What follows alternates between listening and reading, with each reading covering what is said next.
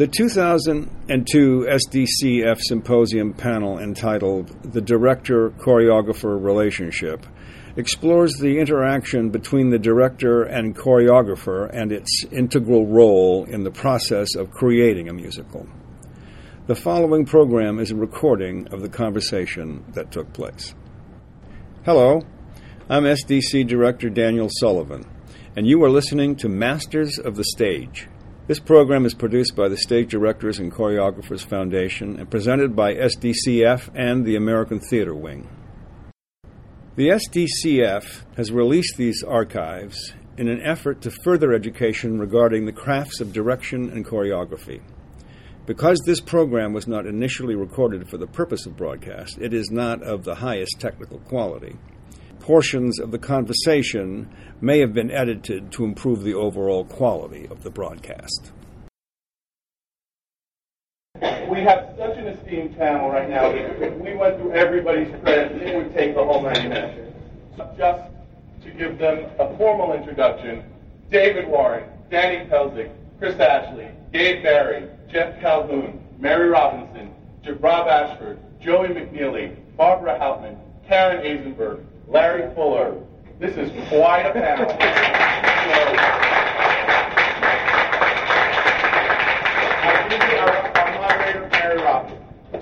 Hi. Um, everybody can hear me?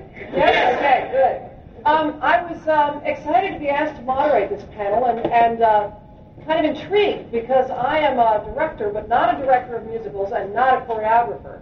Uh, but I, am very, very interested in the collaboration between directors and choreographers. Uh, several years ago, um, in the uh, at the SSDC, the Society of Stage Directors and Choreographers, the Directors Choreographers Union, of which I'm a board member, an issue arose which sort of opened up an entire uh, array of questions about the collaboration. Um, the issue, which I think has come up already today, I haven't been here all day, but it was referred to, I believe, was that recently there's been a practice in which uh, directors have hired choreographers by having them audition, having them create uh, pieces of dance from the musical that's going to be uh, that's going to be produced and have hired according to those auditions. And, and many choreographers and many directors felt that this was a practice that, that had some, you know, raised some questions. And not just practical questions, uh, but kind of philosophical and artistic ones. Uh, in that uh, the director choreography collaboration goes way beyond the director sort of stepping aside when a musical number comes on and the choreographer taking over and then the director taking over again when they talk. Um, I think that goes without saying, but I was just fascinated by the issues uh, that came up and, and the questions that arose. Well, then how do directors choose choreographers? Uh, what are the ways that directors and choreographers can recognize each other, can recognize that they might be a good match for each other? Um, and um, how do they find each other? How do they work together? Uh, and they're just they're just a huge you know uh, array of questions that we'd love for people to share their very specific uh, anecdotal experience with us today. And I think because we have such a huge panel, rather than sort of going one by one, I'm just going to ask people to kind of leap in with um, maybe we should start with you know, what is an ideal director choreographer relationship? What does that involve? What does that uh, how does that work? Yeah, Mary, can I just say something to start? Because I won't be talking about that. But running a union that represents directors and choreographers is is rather an interesting phenomenon.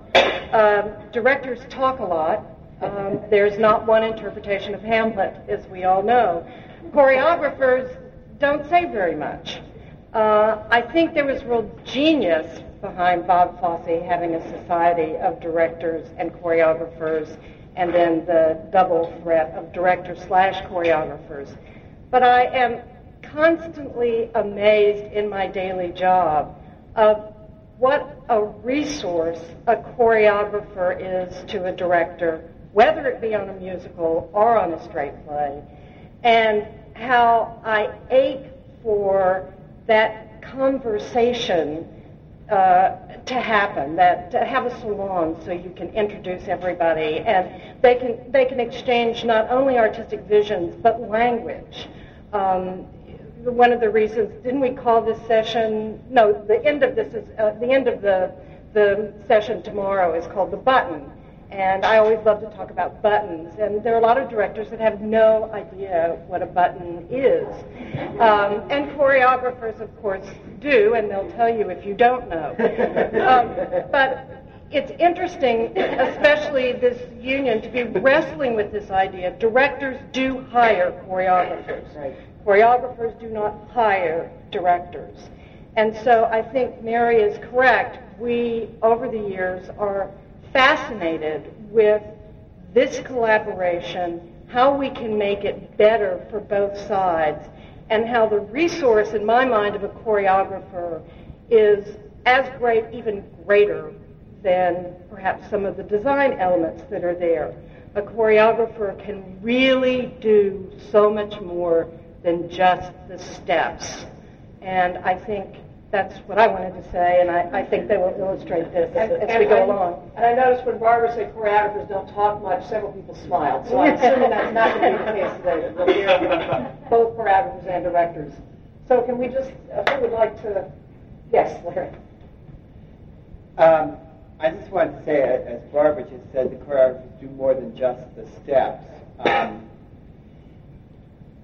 actually, I don't think there are any new steps anymore. Uh, just about every single one that could possibly be put on a human body. But it's what are the steps about? What are we dancing about that is so important for the choreographer to know through his conversations with the director and, of course, being familiar with the material that you were about to put on its feet. But uh, the whole point being that I'm trying to make is that uh, there are certainly various styles of dance, and there are certainly various styles of how to do a show, whether it's abstract or realistic, metaphoric, poetic, so on, so on, so on. Um, that the director has to let the choreographer really know what style we're working in. And um, when I leave off at point, well, just for lack of anything else, point A, where you start at point A, and then when you finish at point D or C or whatever, what am I expecting you to tell the audience? And in what style are we going to tell it? Um, and roller skating. they did that show. Um, anyway, that, that, that's I think mainly my my point is that it's not really about steps. It's about concepts and ideas and conveying uh, a story. If I may, may I jump in? Please. please. Um, I think the biggest issue is communication.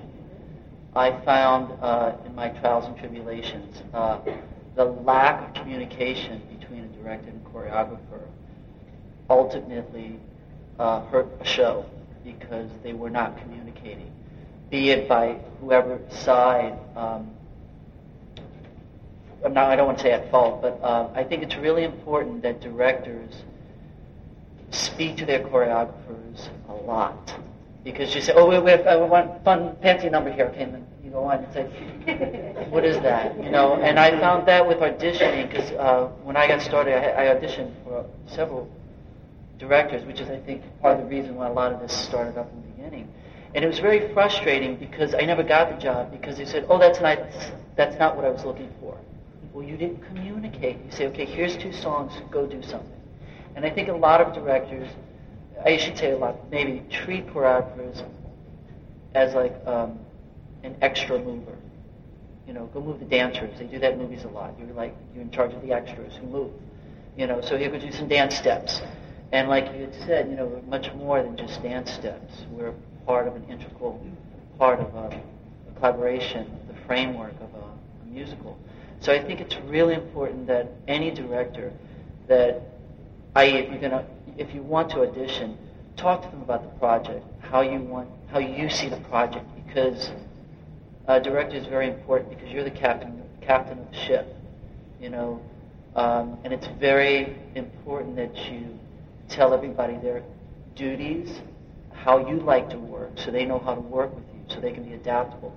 Because I've worked with many directors, and each one works different, but I work my way, so it's I can't expect them to work my way. They're in charge. I got to do their show, you know, because they're running the ship.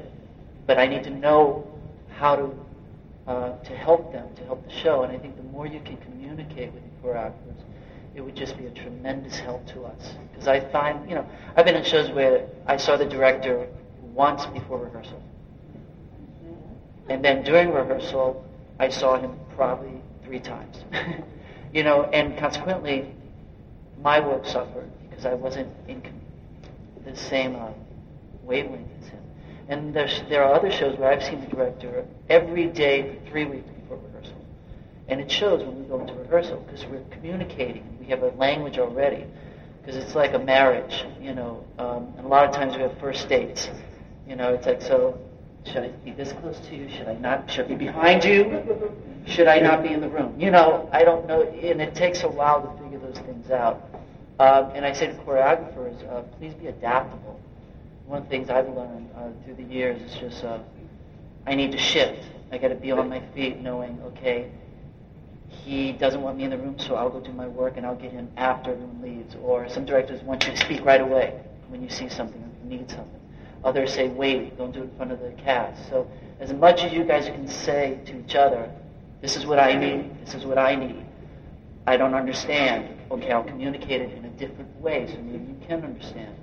Uh, I think that's the biggest point I'd like to make. David and Chris talked about that in other ways in the previous session about, you know, being able to have a conversation and that one idea triggers another and that you do need to talk about it because as much as we all think, and as a, a director and choreographer, that you know telepathy works, it doesn't. and so, you know, it really does help when a director talks to a choreographer and tells them things. And you know, I find tell me lots, tell me everything, and then let me try to sift through it and throw some ideas back to you, see if it, it triggers something else. But there's no two collaborations that are say, the same. I work with different directors who want different things from me as a choreographer. Some want me only to do the place where they dance, not when they sing and dance, just when they dance and stop the minute they have to sing again. And some want you to be involved in every moment that has to do with music, including scene changes. And some, it, it really depends. And I think part of my job as a choreographer is to discover what the director wants, is interested, how much input they're looking for, and I mean, you know, I'm always ready to give more, but I think it, it is the director's vision, so you have to be ready for what how much of the vision the director wants you to actively participate in. Maybe we could hear from uh, David and Chris about if there have been instances where your collaboration with the choreographer has led you to new ideas and how that happened. If it's good, it does. I mean, I've had great relationships and I've had others that were just okay, but the great ones were the ones where all of a sudden I was doing better work. And I also find this is really interesting because obviously the choreographer choreographer is going to do a whole bunch of stuff that we expect them to do. But I'm always amazed and I'm thrilled when it happens. A choreographer will come to sometimes watch me staging a book scene and just sort of say, well, why is she entering from three? Wouldn't it be more interesting if she came left two? And I sort of go, oh, oh, yeah, because what I did was obvious, and what this is is a, this, there's a kind of physical storytelling that the choreographer just intuitively understood would would would be more interesting. So yeah, I, I mean, I think, and I, I'm, I, and I love when they come into the room and they say, you know, that scene isn't she isn't she being too emotional in that scene? Wouldn't it be more interesting if she sort of held a little bit back? Just as I think they're excited when I say, you know, it feels like there's too much unison in the number. It doesn't mean that I'm going to say I think it should be a five seven. I mean, I'll never get it. well, that was a good one, and I give that to the choreographer. Uh, but yeah, I mean, I think what's great is when we just sort of talk to each other about our work and it isn't just the director's vision being kind of delivered back to him or her by a choreographer. It's two interpretive artists lucky enough to be in the same room at the same time, making each, compelling each other to do better work. So, yeah. yeah and also in a relationship, I think it's important to start that pronto, right from the beginning of this what did she come into, and and the director saying, you know, I think it's a little long. Maybe just just the, the, the beginning, because then when you get down to the eleventh hour and you're in previews in front of a New York audience and you know, the computers are going and the chat rooms are going and everyone's getting nervous and the actors are getting nervous, then you're, you, you, you've made it a safe relationship for me to be able to say, you've got to talk to her. You've got to, you've got to get her to like, go for it. And then he can say to me, it's just not good enough. It's just not good enough. You just, it's that whole middle section. I think it's the steps. Try steps. I mean, so then that's, don't wait. Don't be polite and try to keep your reserve and your boundaries until the 11th hour, and then at you know two in the morning in some lobby of some theater, you're saying you, you, you have to you feel like you have to say those things, and then we haven't prepared for that. Our relationship isn't prepared, so I say start that. Right away. The, the first design meeting. I mean, that I was so clueless and stupid about musicals when I did a big production of Pal Joey, and um, that Joey actually, and that's how we met. And I, I, uh, I, was, I, I really didn't Don't get hire me. I did, and I'm sorry. Um, but, uh, but no, I, the choreographer was great. He was really smart. And now I can't say who it was. Um, but you know, I had, I, I had one design meeting with John Arnone, who was doing the set, and then I brought the choreographer in, and he was like, "Well, they're columns in the club." And I was like, "Yeah, isn't it great?" And he was like, "Well, they can't dance through the columns." and I was like, "Well, can't they dance around them?" I, I was so stupid, and that was the last time I ever did anything without a choreographer because they just bring the information, and, and also they will say to the designer, you know, that choreographers are directors. They just sort of direct essentially a movement. So they think the way we think.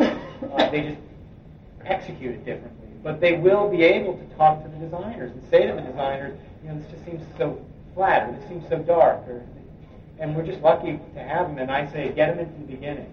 I agree. sorry, go ahead, Chris. I agree with that totally. I, I feel like the, all the best collaborations I've, I've had with choreographers, the boundaries get lower and lower through time until they're really low, where it really feels like there's there's two rooms going on simultaneously a lot of times, and it really feels like they're telling story through movement.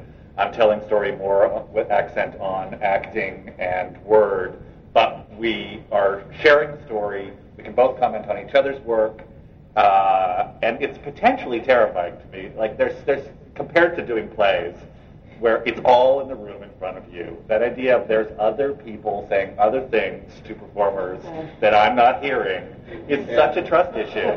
And if you can get through where you feel like I do trust them because they're saying and it- what we they're they're extending what we've talked about and we're basically telling the same story that's thrilling, and it's thrilling that it, it's like you've cloned yourself, only with different talents. There's two of you. Uh, sometimes, with, in the ideal world, with a musical director, there's three of you who are you know, using. You get three times as much work done because you're all telling the same story. I was just going to add the other support to this same notion in that uh, I, I think the choreographer ideally is, is as a part of the story, the eventual story that comes across as the authors are and the musical directors and so on. And as a team, the director, of course, needs to decide what part of the story are we going to tell through dance, what part through music, what part through the book, and uh, what part through just the visual uh, image of, the, of a moment. And if uh, if too many departments are working in vacuums, oftentimes the same point is made over and over in a story, and uh, a production can get bogged down in overstating itself. Um, and I think it's, a, it's, it's important to involve the choreographer in every aspect of the show so they know, can begin to understand why someone is dancing and and what the steps mean and what are they replacing. Um, and I think the only way to achieve that is, as, as everyone's been saying, involve them as early as possible and uh, as often as possible in every aspect of the, of the, the uh, generating process. I feel, I feel like it's like the perfect relationship from a director's point of view because you get somebody else to do half the work, totally collaborate, you get someone to have a drink with, and then when it really comes down to like a crunch where you don't agree, you always win.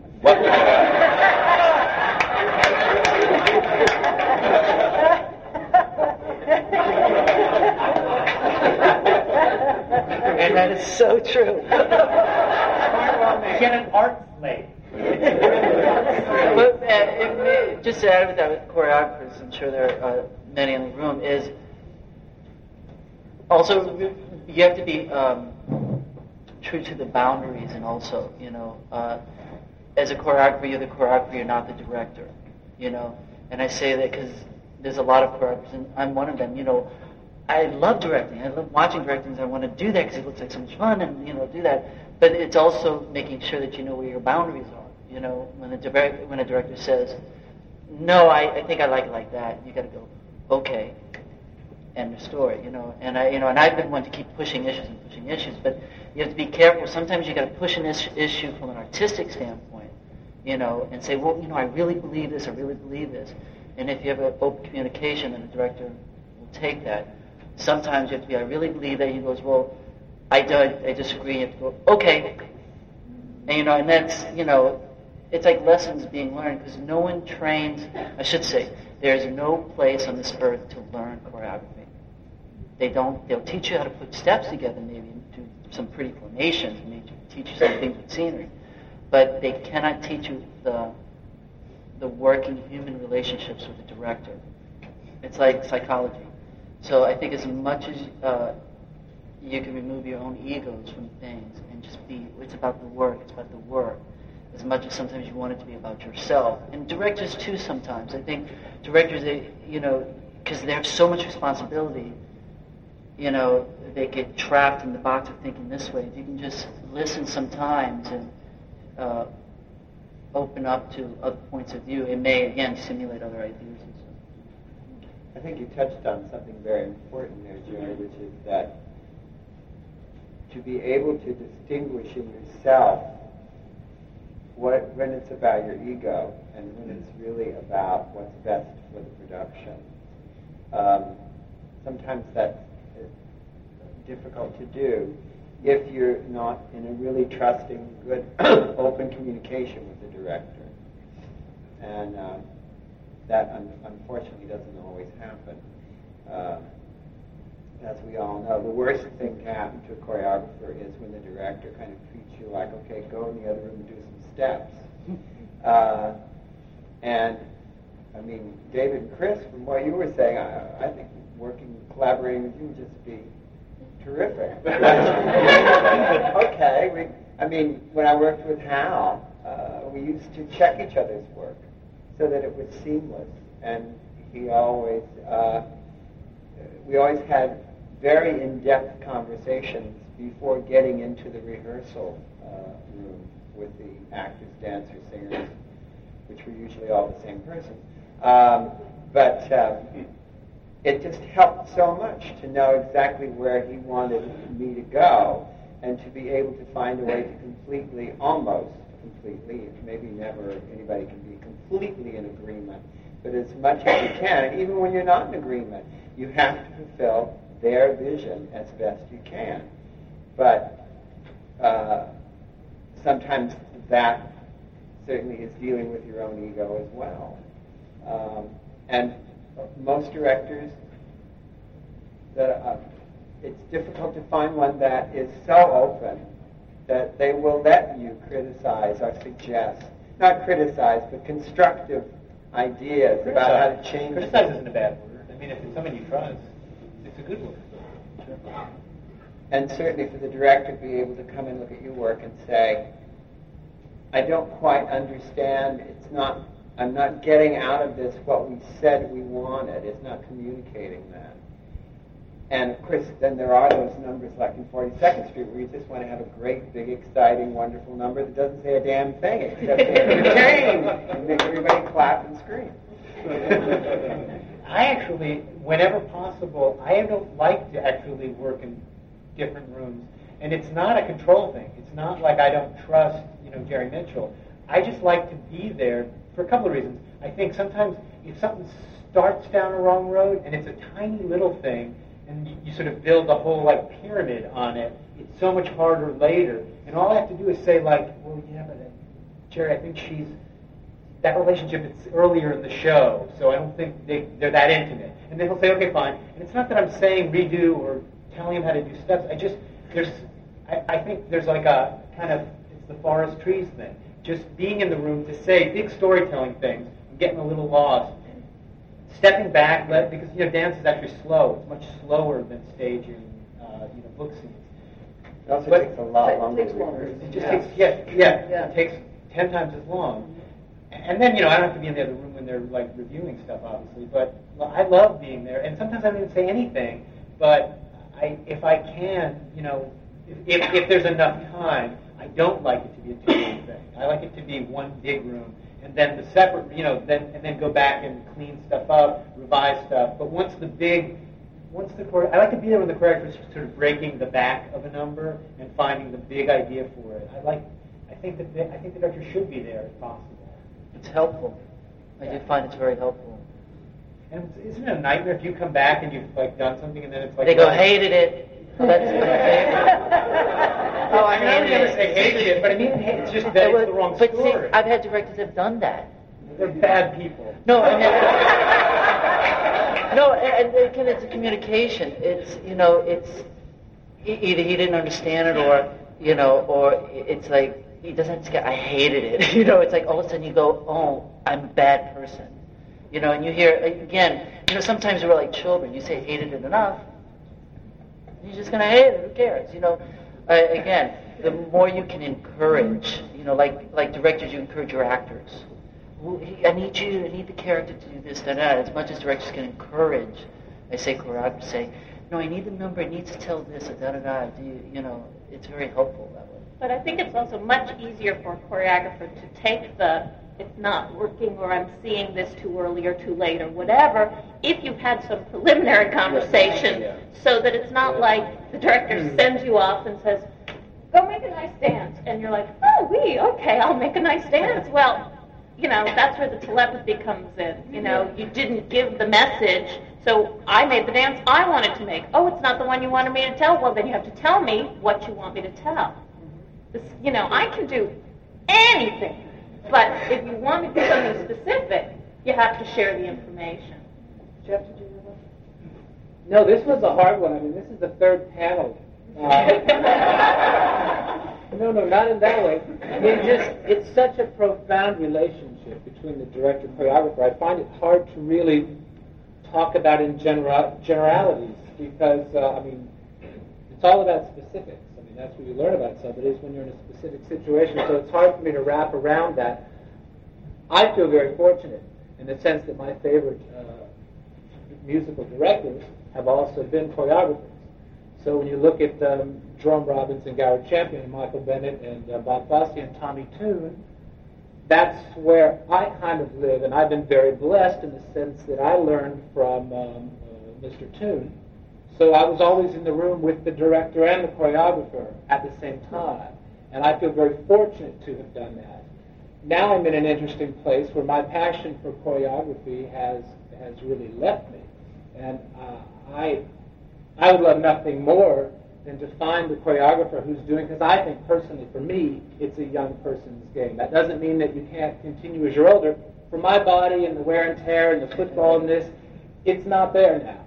You know, I was never really a dancer's choreographer anyway. I was always an actor's choreographer. It was about, so when you talk about having a room with columns, oh, I'd be so relieved to go, great, I have limitations, great, so I'm going to do something. My biggest fear was you had an empty stage and 12 dancers. I go, what the, I wouldn't know what to do. You know, which is why probably my most famous dance number is not dancing, but sitting down playing patty cake. but it was story and it was appropriate. So, um, it's it, it, it's tricky. It's, it's interesting to hear you say about wanting to be in the room. I can't imagine, to be honest, just personally, to be hired as a choreographer and have the director in the room for the reasons that you said, because I would have assumed we would have talked about that much that I would have known what it shouldn't have been appropriate for their relationship, and I would have known that would be really hard for me to be free. I want to break the backbone alone and then say, come and look at this. Is this the right idea before I teach it clearly? So that's just personally me. I'd find out really, I'd be a wreck. I'd be talk about flop sweat before you even start. I'd be a mess, but I don't have that problem. I've been lucky enough that I'm the director too, so it doesn't matter. I, you know, I do it in front of me all the time. but I, and that, and anyway, I'm thrilled to get, be at a point now where I can really, you know, I mean, uh, first also, I just want to say congratulations. It's so great.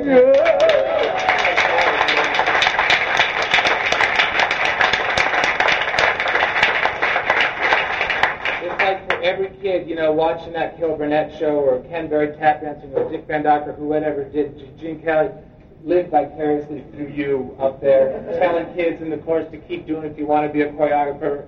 It really made me cry, and it was really exciting. But the whole relationship is a real hard thing to kind of talk about because it's so unique. It's so unique.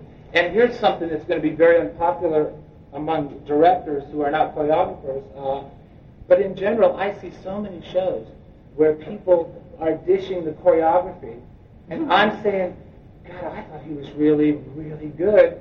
The problems that may have appeared in that show, I blame the director for.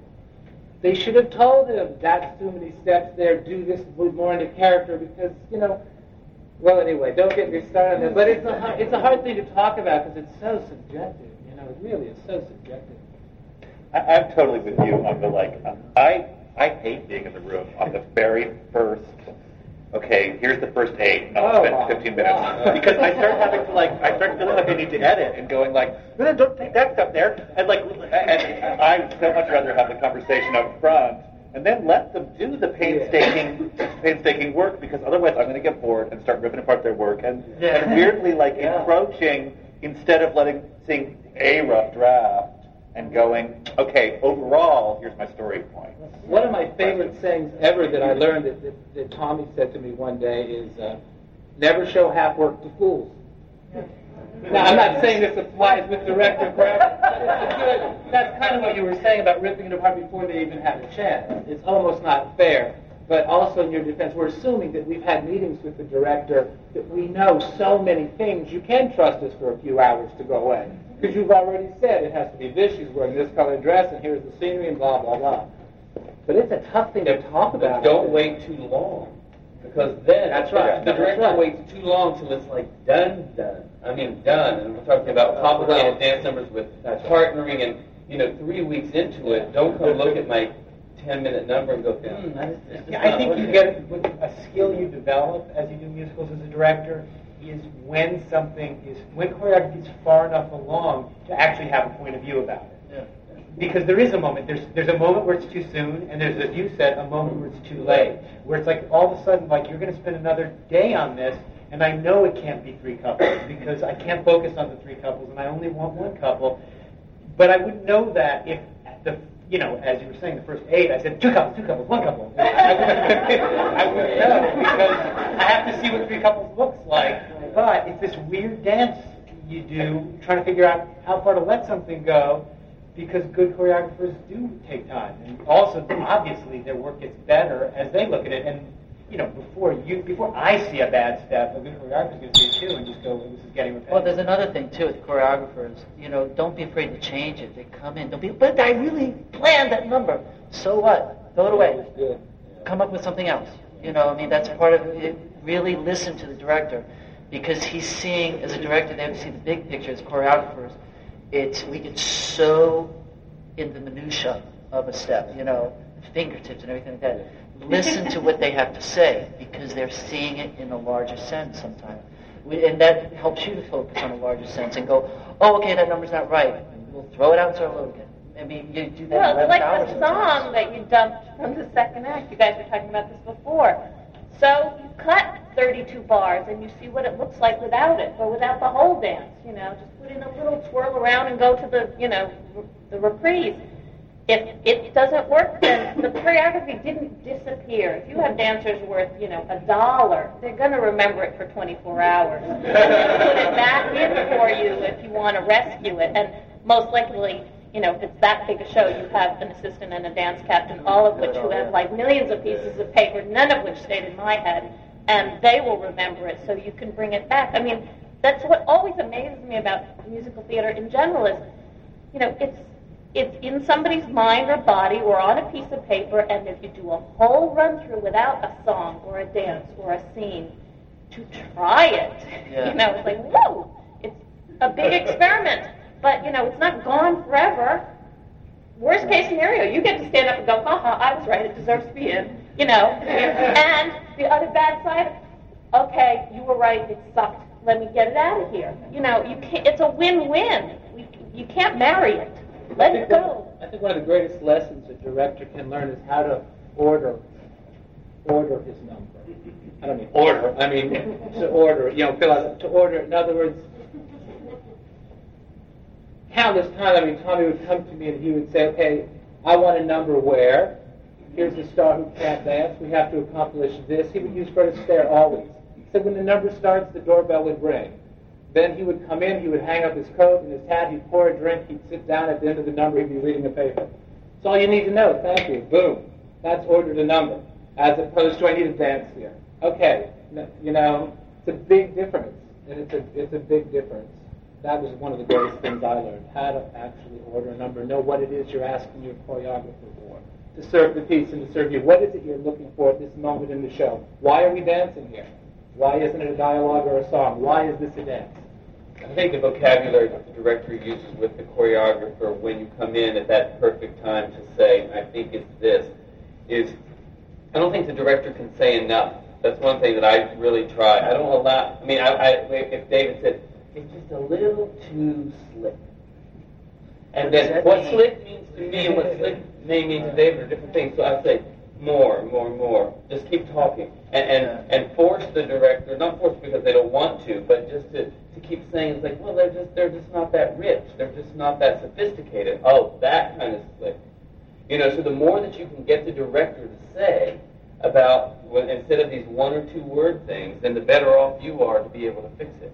You know, so never just allow it to be that one word. Plus, plus you've just been like punched a little bit, so you don't want to hear more. You're like, okay, okay, all right, I got you, I got you, it's just, I got you. One of the things that I do, you know, thinking about this in communication, and I, I think Chris, you probably do this too, and I, I know Michael does, and it comes, and, and I think it has to do with having started directing plays and coming to musicals a little later. I do the same table work for a musical that I do for a play. And I know there are a lot of directors of musicals who don't do that. And that means that I have the entire company, even if there's 12 dancers, who do nothing but essentially dance in the show. And we all sit around the table with the writers, or if it's a revival, you know, with a dramaturg or whatever. And we work through, and I don't let anyone sing anything, and they actually sort of read the text. And I bring in research, and we sort of crack it open, and we ask a lot of questions. And I treat it like a play. And I remember the most interesting thing, the first time I did it, was watching how excited the dancers were because they were so glad to be treated like actors because they are actors. And what I have come to understand about dancers is, you know, they can learn the steps and do them every night pretty well, but they can't do them as well if they're not acting.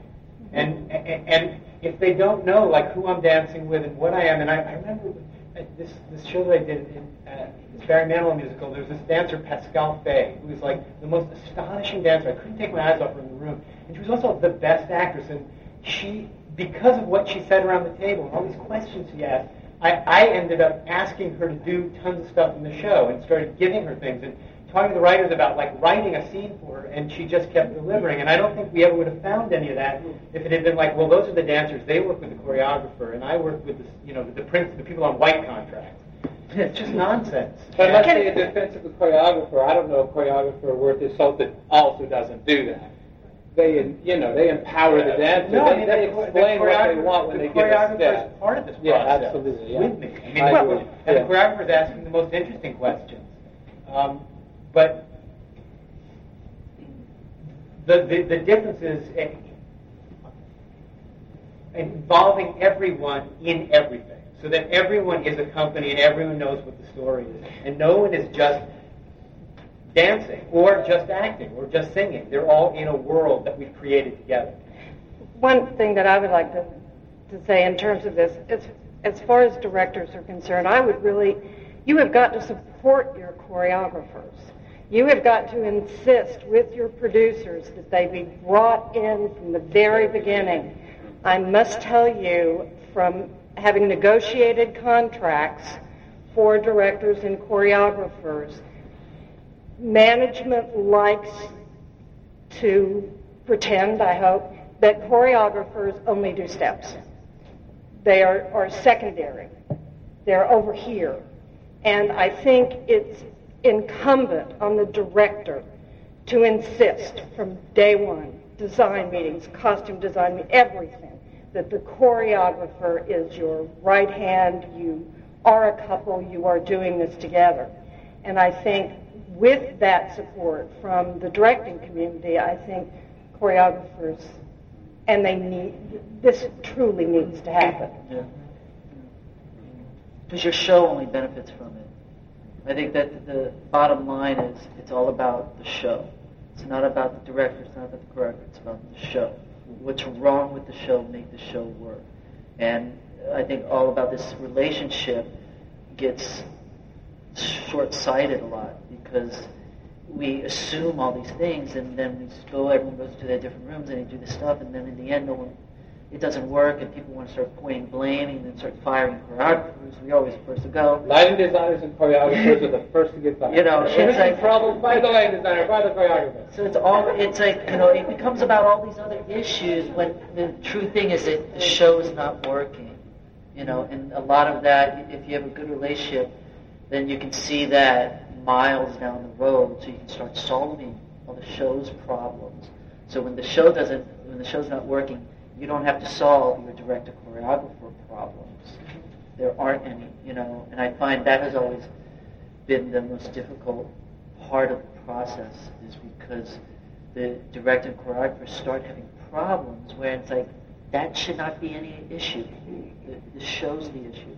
So as much as you can just say, I have a problem, you know, and it's like I, I'm just a big thing about speaking up, which you know you learn. It's like if you have a problem, just speak to the director, bring him aside. You know, I'm not understanding. Help. Don't be afraid to say help. I have no idea what I'm doing. I don't know what this number's about. Or and same thing with directors. If you can just sometimes go to your choreographer and say, help. I don't know. It's just a sounding board. I mean, we may not have the, the answer, but we might have a question that you've not thought of yet because we're thinking outside of it, maybe and maybe together you solve an idea. Something that happened with Chris, Ashley, and I, we actually worked together last summer, which was very odd because we met each other the first day of rehearsal. Hi, Chris, I'm the director. Hi, I'm Joy. I'm Joy. I'm choreographer. How you doing? Go do a show. I mean, it just it was part of the process. Uh, and we had an opening that was not working, and we sat in a room and just kept throwing things back and forth. But what about this? No, this doesn't happen. If you do this, this, and we actually solved an opening problem by that. But we were able to do that together with the writer, and it's not they went away to tell me, oh, this is how we're going to solve it, you know. And it's a, it's a nice process because it makes it worthwhile. Because I want to be a part of everything because I think any choreographer does, you know. Make us part of the writing, make us part of the design, make us part of everything, because then we will give you everything you need. It is a marriage. I mean, it is a marriage. We know how hard relationships are. I mean, it's that difficult. And it's that important. And like in a good marriage, I assume when the parents are having difficulty, they don't discuss it in front of the children. and I mean, I'm serious. You can undermine your show quicker than you can ever imagine, but by doing that, because it, it's a very delicate situation, and it, it needs to happen away from the rehearsal room when there's some when there's any kind of a conflict or question even, even that, because it, it can be very damaging. I, I, I found myself with a, about exactly that issue. Sometimes when I'm really, really disagreeing with the choreographer off in a corner, do, doing this is body language. Like, like I'm loving what you're doing. I'm like, like, no, I, and probably have to change all of it. Like,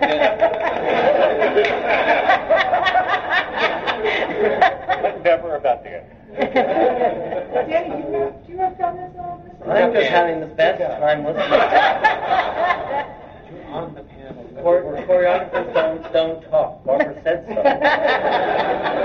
Proving otherwise, I think. Nor do we read music. We have college degrees. Me. That's all I have. That's all you have. I I actually just want to put in my two cents, and then I think we'll open it to questions. What's fascinating to me is um, it's the same relationship as the director designer, the director actor, the director playwright, which is uh, you know which, which I've thought about a lot and, and been teaching recently and sort of trying to trying to pin down what I've been practicing for, for some years, which is um, you form a collective relationship with the play, right? You, you, uh, so that, that that's the way to rise above the ego. You, you know, the more communication that can happen in advance and throughout the process, the more it's about our production as opposed to my production and then to your corner of it. And, and that's, I think, uh, and it's all about communication, people have said repeatedly here, and the right kind of communication. You know, speaking up early, you know, creating that environment where everybody feels comfortable and relaxed and trusting is a step towards being demanding and, and, and, and uh, you know, critical, but critical in the right way. Um, and it's this is something I've been thinking about a lot lately, and I'm just hearing it all all over the place here. So that's really fascinating. We haven't been people haven't been disagreeing with each other much. I notice. So maybe it's a good time to open the questions. There's only one thing I would like to say before you do, and that goes back to something we were talking about several minutes ago, and I couldn't quite get in there, um, which is that point at which it's too early or too late for the director to say to the choreographer, well, I think it's working, or I don't think it's working, or you have to start all over again, or whatever. Um, and that is, again, about communication. You keep talking about that.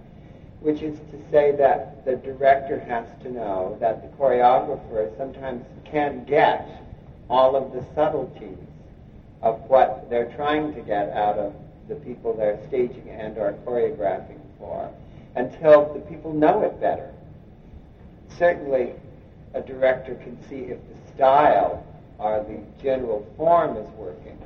But just like with actors, they don't, they can't give you those more full, intimate details. Um, and that, that's, that's something that's hard to, to really define between what am I, is this is this finished now or isn't it? Or am I looking at something the way it's supposed to be or uh, isn't it there yet?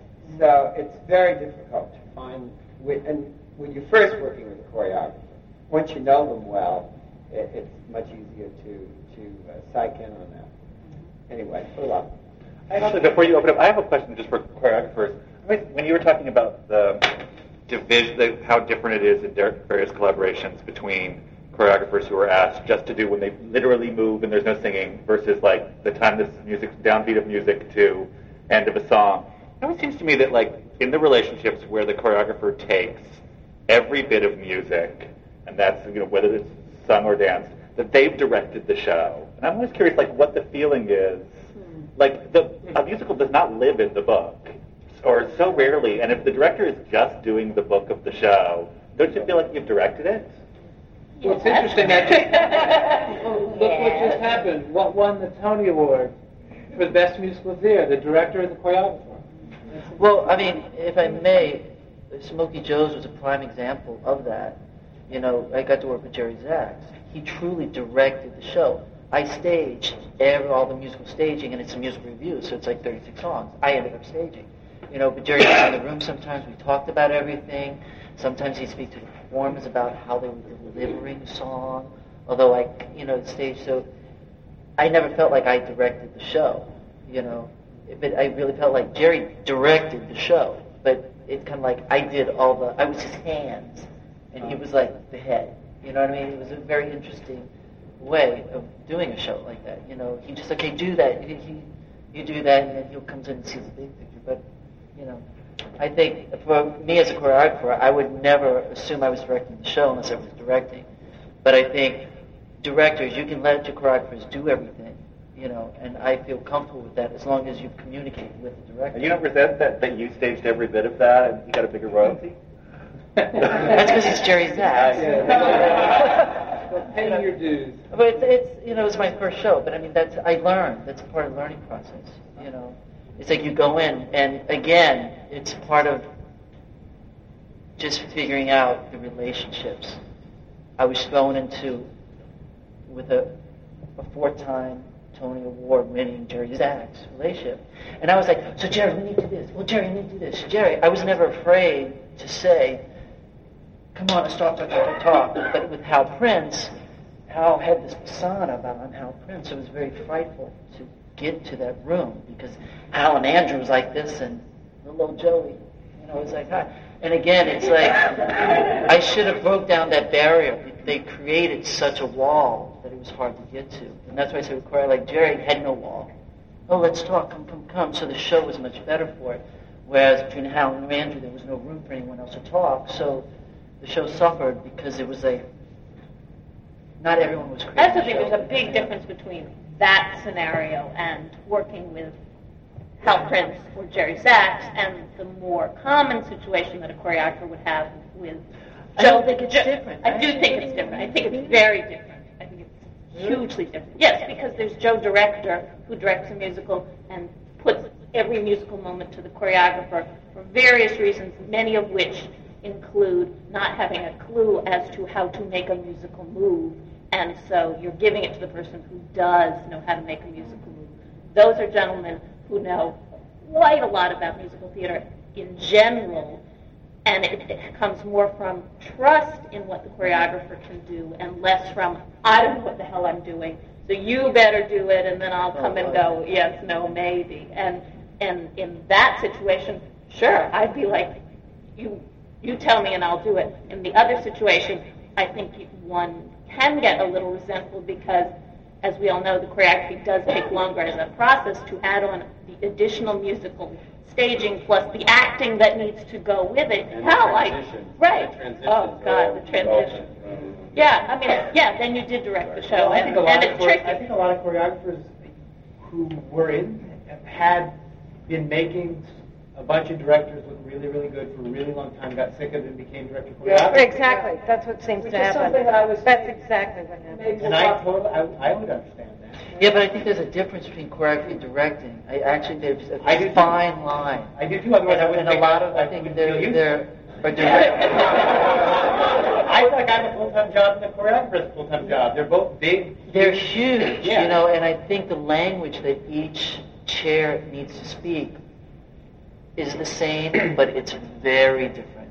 And I think understanding that, because I find in the beginning, like I thought, oh, I'm a director. I was like, no, you're not. You don't know what you're talking about. And you listen to directors and you listen to them, and you go, oh no, that's that side of the brain that's talking. Choreographers, we think with our body in another side of the brain. So it's, I think it's understanding when you say relationships, but understanding what each other's jobs are, the boundaries of that, and knowing how to communicate in that language, because it's very, very different. And I disagree with anyone who says it's the same, because it's not. Because you speak to actors and dancers. I think just like as in life, if if you if you go above and beyond what you're supposed to do and you're appreciated for it and thanked for it and acknowledged for it, then it's fine. It's when you it's when those lines blur, especially greatly blur, and there's there's no acknowledgement and there's no and there's actually sometimes the opposite. You know, like th- that's the part that gets That's blurred. interesting. That's yeah, true. that's very true. Yeah. Following up on that, this is perfect.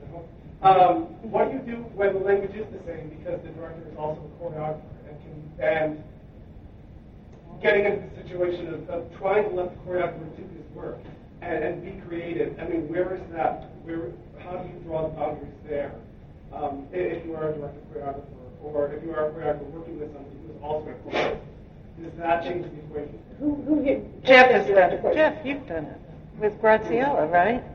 Yeah, great. ex- That's true. With Graciela Daniele, um, which is thrilling because I just have to say, if anyone has an opportunity to work with this woman, it is proof that you can be a first-rate human being on this planet and still be in show business. and that's a wonderful thing, and it's too few and far in between. Um, but what was great about Grazia, and I think anyone who herself understands this director choreographer, is her brain. The only reason that she asked me to, to help her, because I, I said to her, "Why are you? You're a world class choreographer. You can do this show without me." It was I'm sorry, um, Anna gets Anna the gets camera, the right, of course, yes. And she said, Jeff, well, she didn't say that, Jeff, you know. it, it was her, it was her biggest commercial show that she had a chance to do. It was really a show she finally said, you know what, I'm going to do a show for some money. All this art wasn't paying her shit, and she was a great artist. She said, I'm going to get some money. All right, so I love her for that. But she said, this huge show. I want to be spending all my time with the authors and figuring this out and the designers. And so please help with the, you know, take care of some of the choreography for me.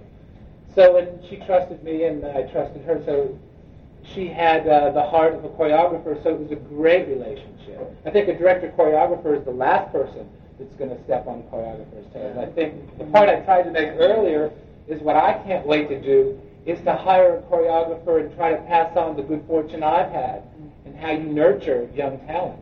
Because I love that relationship between the director and choreographer. What infuriates me is when I see shows where one work stops and the other ones begin. You know, it's like a marriage with two separate bedrooms or something. I, I think it's easier. I think it's It is easier. it's easier because there's a better understanding of what both of your jobs are. And I've I've done it sort of all ways as a director, as a choreographer, for the other and one. And I it's much more satisfying. I know that when he comes into the room and looks at my choreography, he's going to have a response that doesn't include, well, it's sort of messy. Well, yeah, it's only day three. but but but that um, you know it will it will he'll give me in, insight that will allow me to do better work, but also will work with me so that the connection between our work is seamless. And I think it's it's just If worked I may say, nicely. I think it's very helpful because they're not, they're not afraid of dance. And I find sometimes you come across directors who are afraid of dance because they don't understand it. They don't speak that language. But a director choreographer understands it. So they, when you say, well, I can tell that in dance, they go, okay, go for it. You know. Question here? Um, I think when you were particularly talking about Jerry and Smokey Joe's and, and the different jokes that went around, I think if we think of a musical more the way we think of a movie, where the editor is every bit as critical, the final, and every bit as artistic, and does something very unique that perhaps the director can't do but has a, a general appreciation and understanding. If we think of a musical like a movie, then then there won't be these sort of potential conflicts of whose territory and who knows more. Uh, I mean, obviously, if you get a director who just is walking around in the dark about what to do, that's frustrating. But I think it's it's as critical and as, as hard to define as a, a film director with the editor. And it's interesting that, that Sam, when he went into to film, was talking about how much his editor and his cinematographer, each little segment in a musical is much more obvious than anywhere else. So I'll also- to, it, I think that's why it's hard to separate and analyze and put together.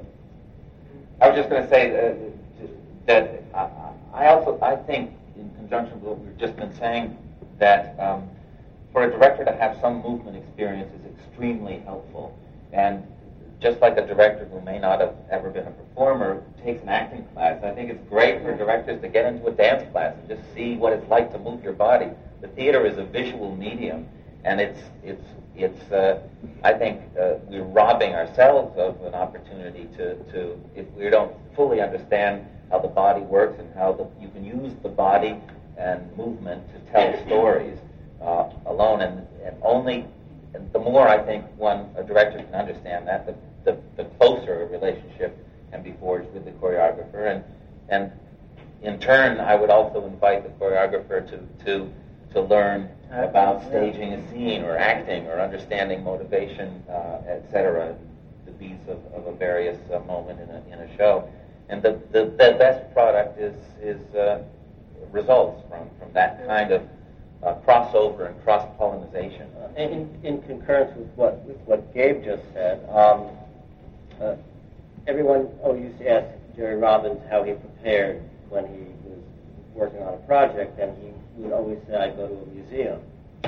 Um, uh, there, there is this basic uh, idea that, that choreographers come out of simply movement and dance classes, and there is not a great deal of intellect or education behind them. Um, and uh, the fact is, I, I think what makes a choreographer more valuable to a director is a larger worldview.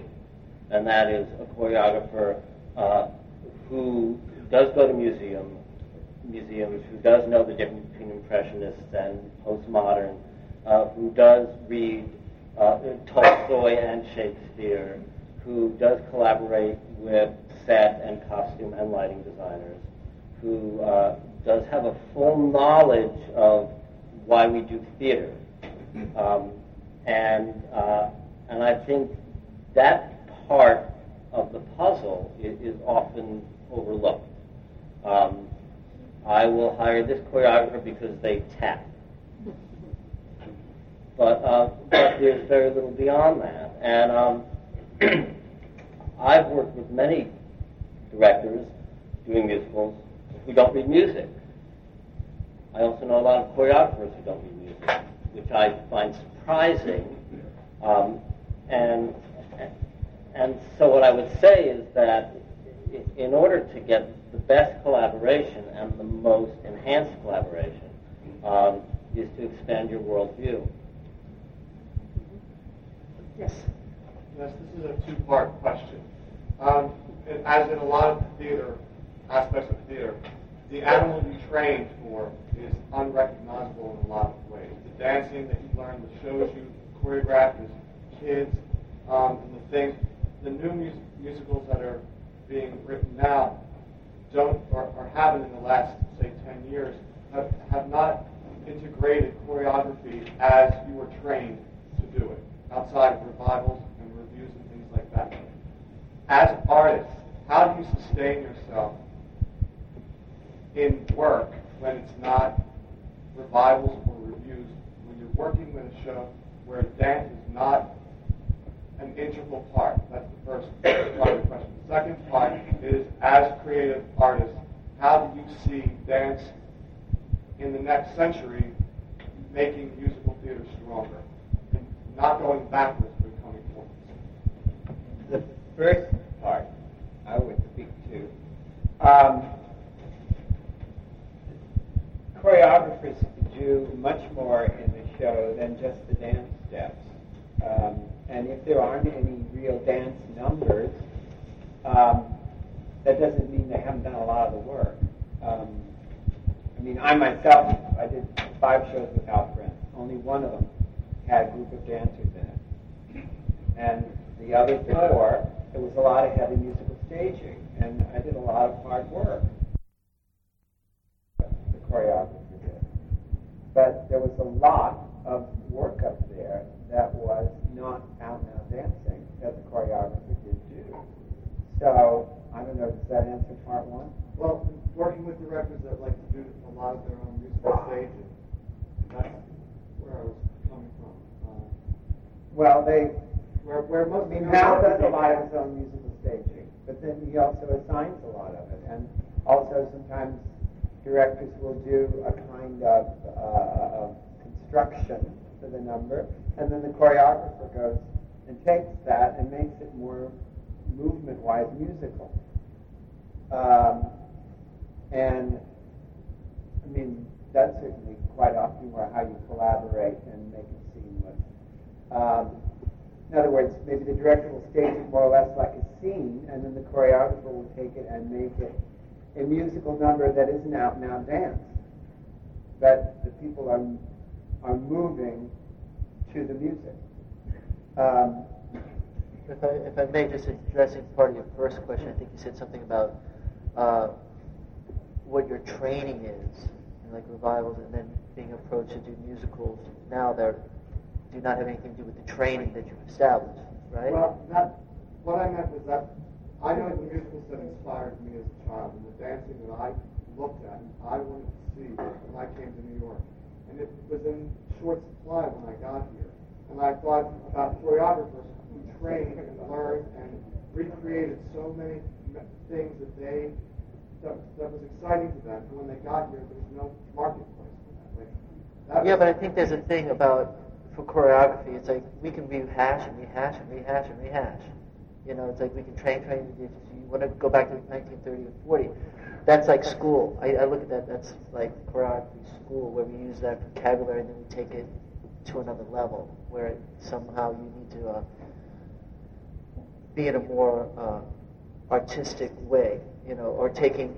I guess what I'm trying to say. I, I work with a lot of new musicals, so I I grew up with a lot of revivals and like movie stuff that you take a vocabulary and you try and reinvent it for something new because you can't do what's back there. I think as artists, I think we all try to take the theater forward and try to take our ideas. That are, these are my ideas. I'm not using somebody else's ideas. So I think there's a way of just like, don't repeat what you've seen. Swallow it, digest it, and let it come out as you.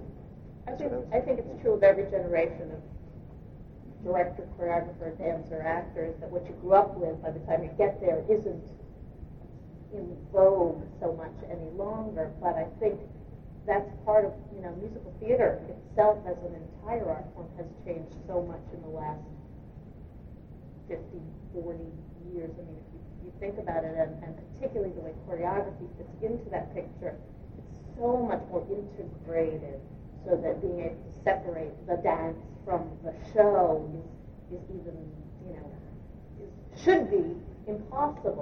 And maybe there are shows that have bigger dance numbers than other, but the way that choreography fits into the picture. Comparatively, you got now running two revivals, 42nd Street and Into the Woods. And 42nd Street is more traditional, I think what this gentleman was talking about, whereas Into the Woods is far less and, and is more evolved more into what uh, musical theater pretends to be these days. But then it also, I mean, won a for doing a show that is much more traditional and a brilliant job thereof, uh, and then interpreted in his way. So, I also think there's musicals now. I'm just thinking because I, and I've wanted to say this all, all afternoon because I think some of the best uh, directing and choreo- choreography that I've seen recently was Wild Party that Gabe did with Mark Dendy, and it was I never knew who had done what. They never stopped dancing. They never stopped acting. They never stopped being in this show. And I think, you know, I talked to Mark immediately, said I'm going to hire this guy, and I did. And I talked to him a little about it. And he did say, you know, it was a great collaboration. But I think that's maybe a new model for how choreography can sort of change and still be, as you were asking, artistically satisfying. It doesn't have to just be, you know, a little thing here, a little thing there, because we don't have old-fashioned numbers. There can be new kinds of shows where you can do stuff uh, like David Mark did, which was just stunning, just stunning. Thank you, David. And I think it's just to, to, to piggyback on that. It's, it's an exciting opportunity for all of us in this room. We can make it whatever we want.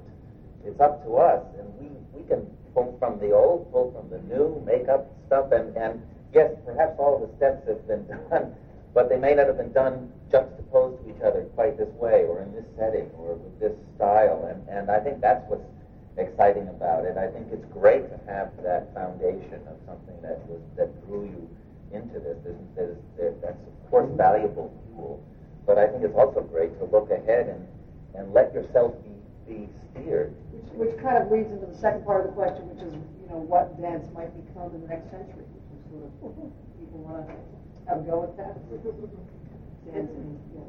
Well, this is more really re- related to the first half. I'm sorry to take you back. I've been wanting to. I think about what you asked more than I think about anything else in terms of finding material and being a director choreographer.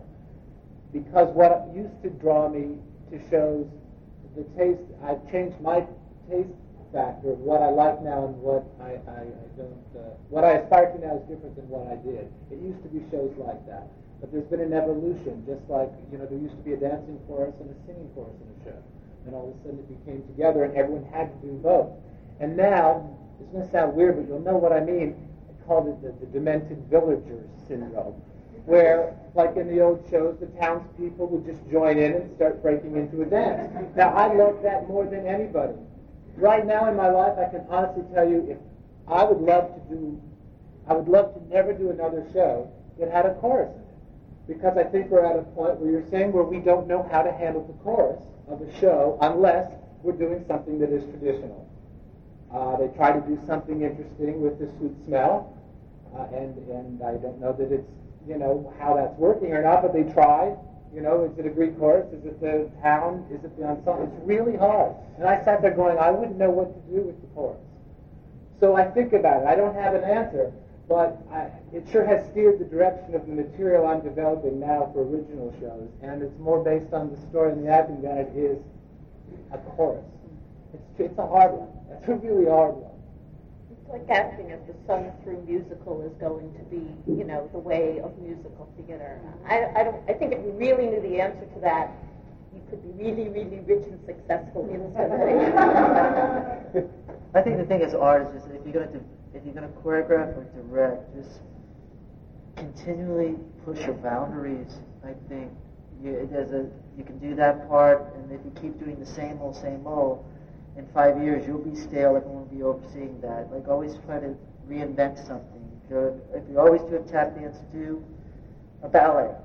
If you always do, uh, you know, one type of show, throw it upside down and learn something else. Because I don't think any of us know have all the answers. You just got to figure it out. Yes. Um, I don't think that um, it was um, metamorphosis um, where um, I, did you? I didn't work on metamorphosis. But you Mary, know how Mary? Yes. Did she use a choreographer? No, she did that herself. She did that herself. Because I just wondered it was so seamless. Yeah, well, I, I well. Mary works in a way, in a very movement-based visual way, and hires her actors um, who are on the same wavelength. And she goes to yoga, you know, two or three times, you know, a week, and um, that's how she likes theater to be. And if you've seen other of her pieces, you know, she did, um, you know, A- Arabian Nights and Eleven Rooms of Proust and, and Notebooks of Leonardo da Vinci.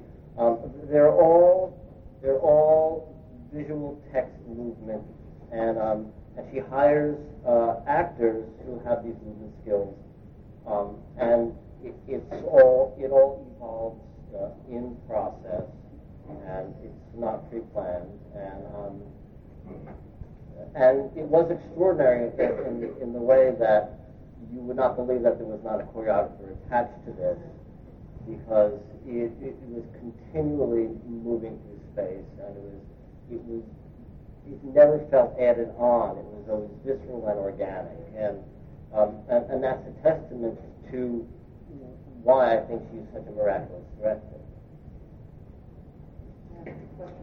Yes, question. Uh, I have sort of an observation, and then I wonder what your reaction would be to it. It uh, follows back from the last session uh, with a different population.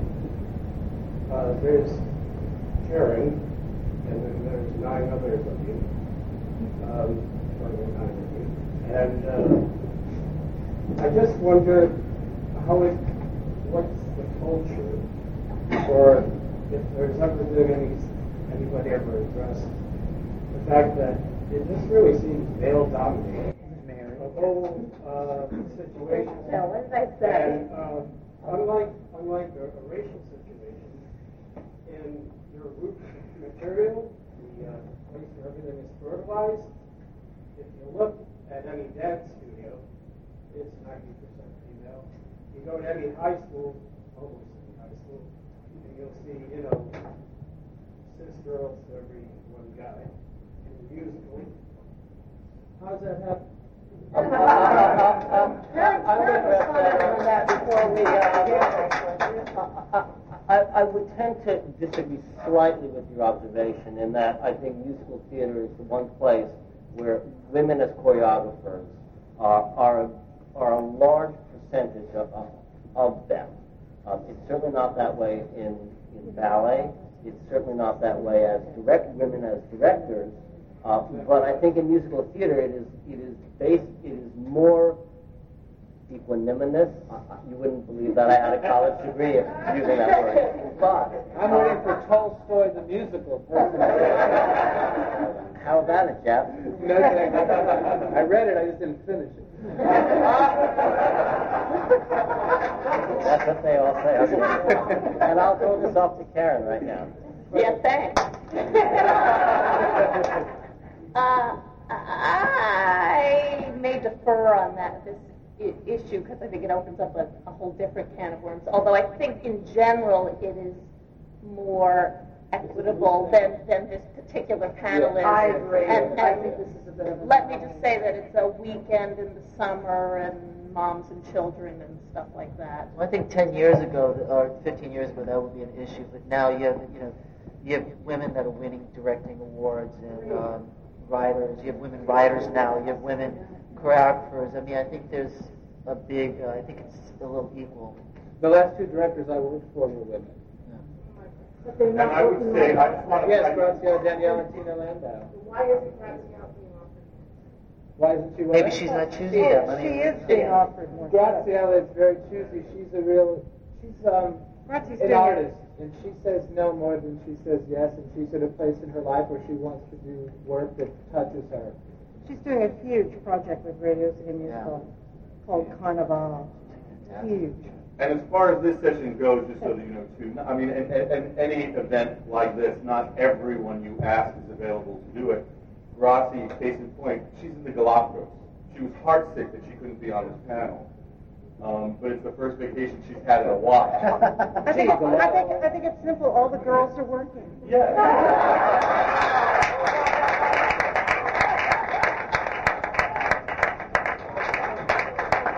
a question, yes, Becky.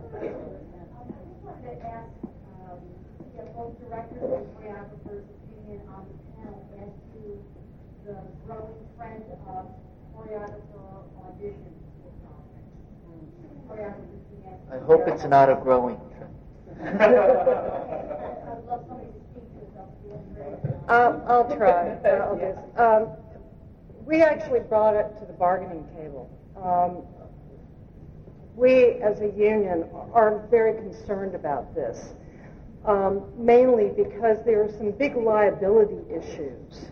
Uh, if a, a choreographer is asked to put together a little dance number, then they're going to go out and hire their friends or ask their friends to do it for nothing, and and they're going to come in, and if somebody gets hurt, then who's going to? There's a lot of problems, and when we brought this up to uh, the League of American Theaters and Producers, uh, everybody was a little concerned. Everybody says, "Oh, it's workman's comp," and we said, "No, it's not, because you haven't hired them. It could only be workman's comp if you had hired them. There's some very tricky issues involved." It does continue to go on. I we tried to to see if there was a way to sort of legislate it so that it couldn't happen. Uh, I do think trying to make everyone more conscious of the fact that it's happening and that it's not a good thing. And then the other thing, uh, Melinda Atwood's here.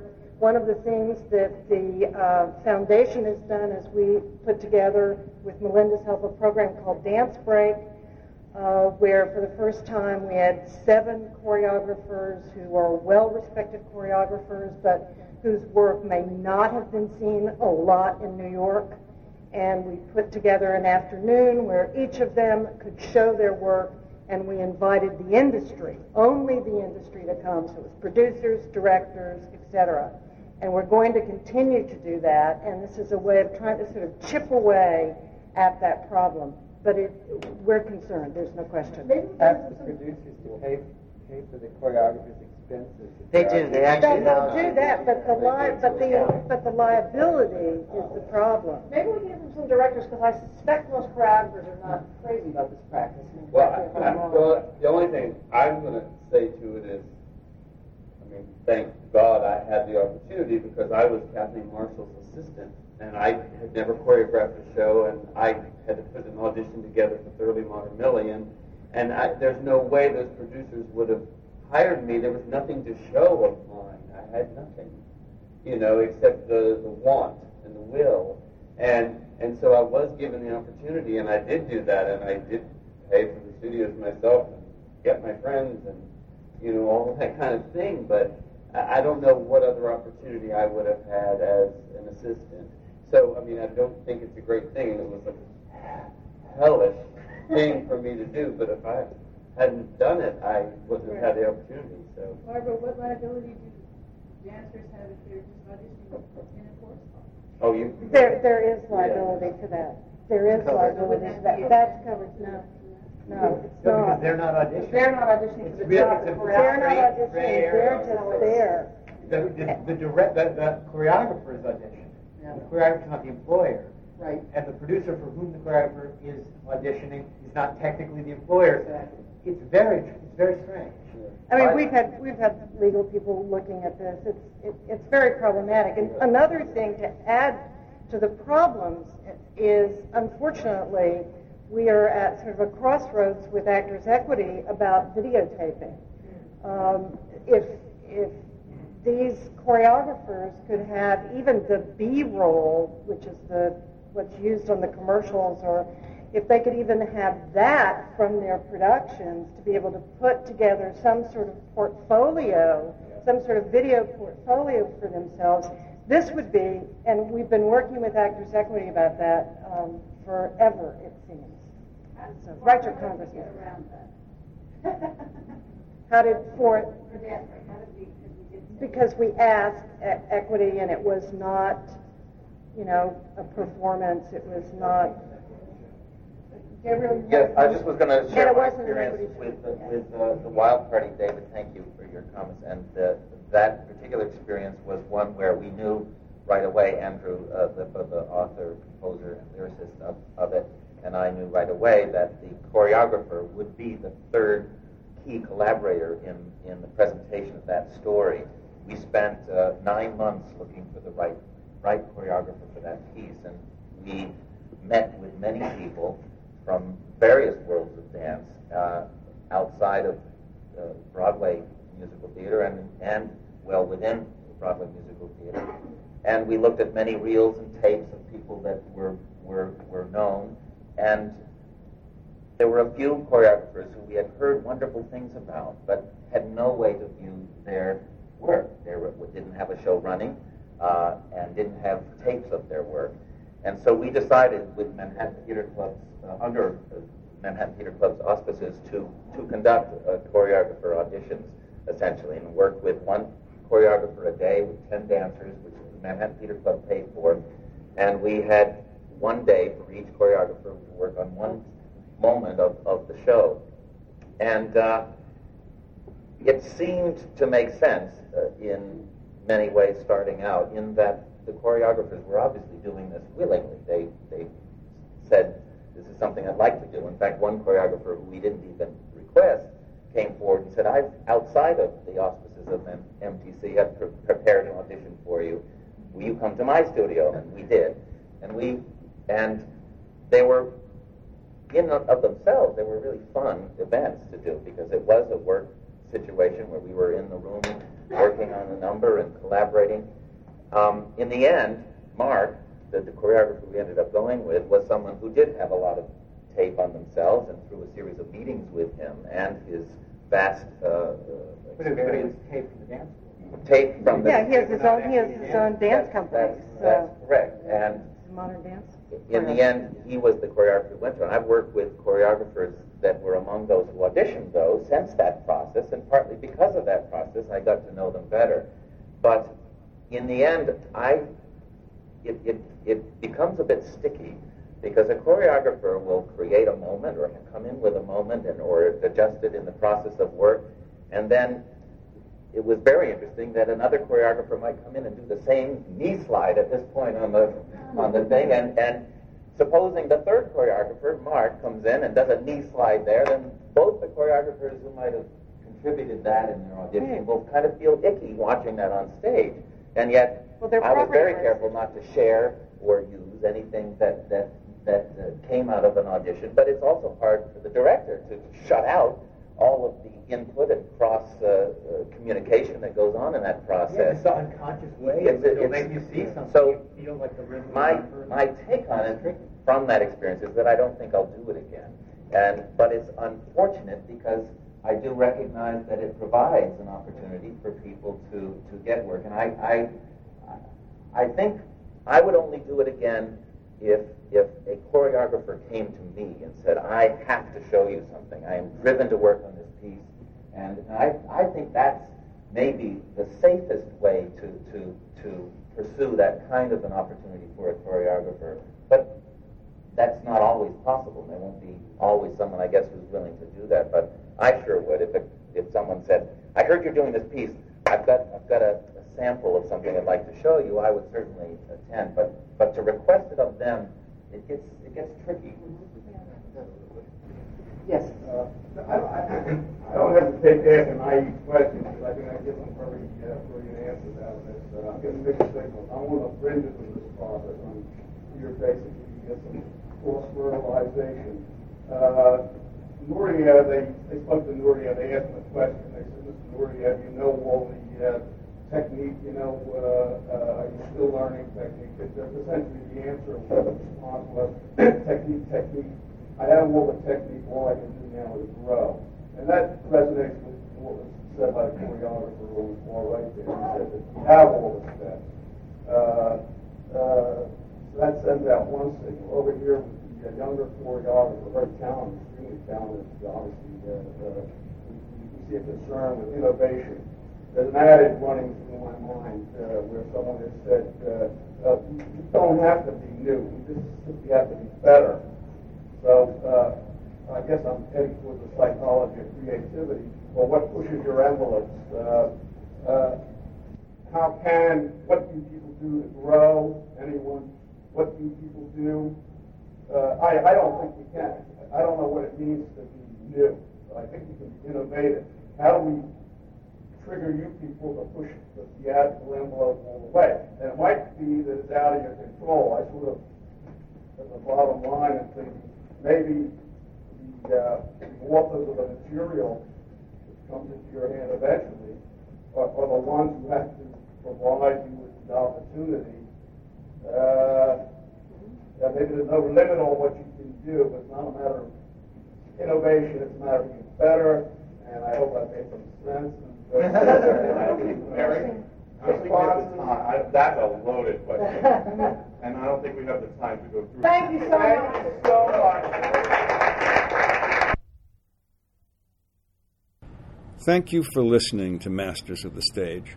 This program was made possible by support from Stage Directors and Choreographers Society, the National Labor Union, celebrating five decades representing the needs and aspirations of its members.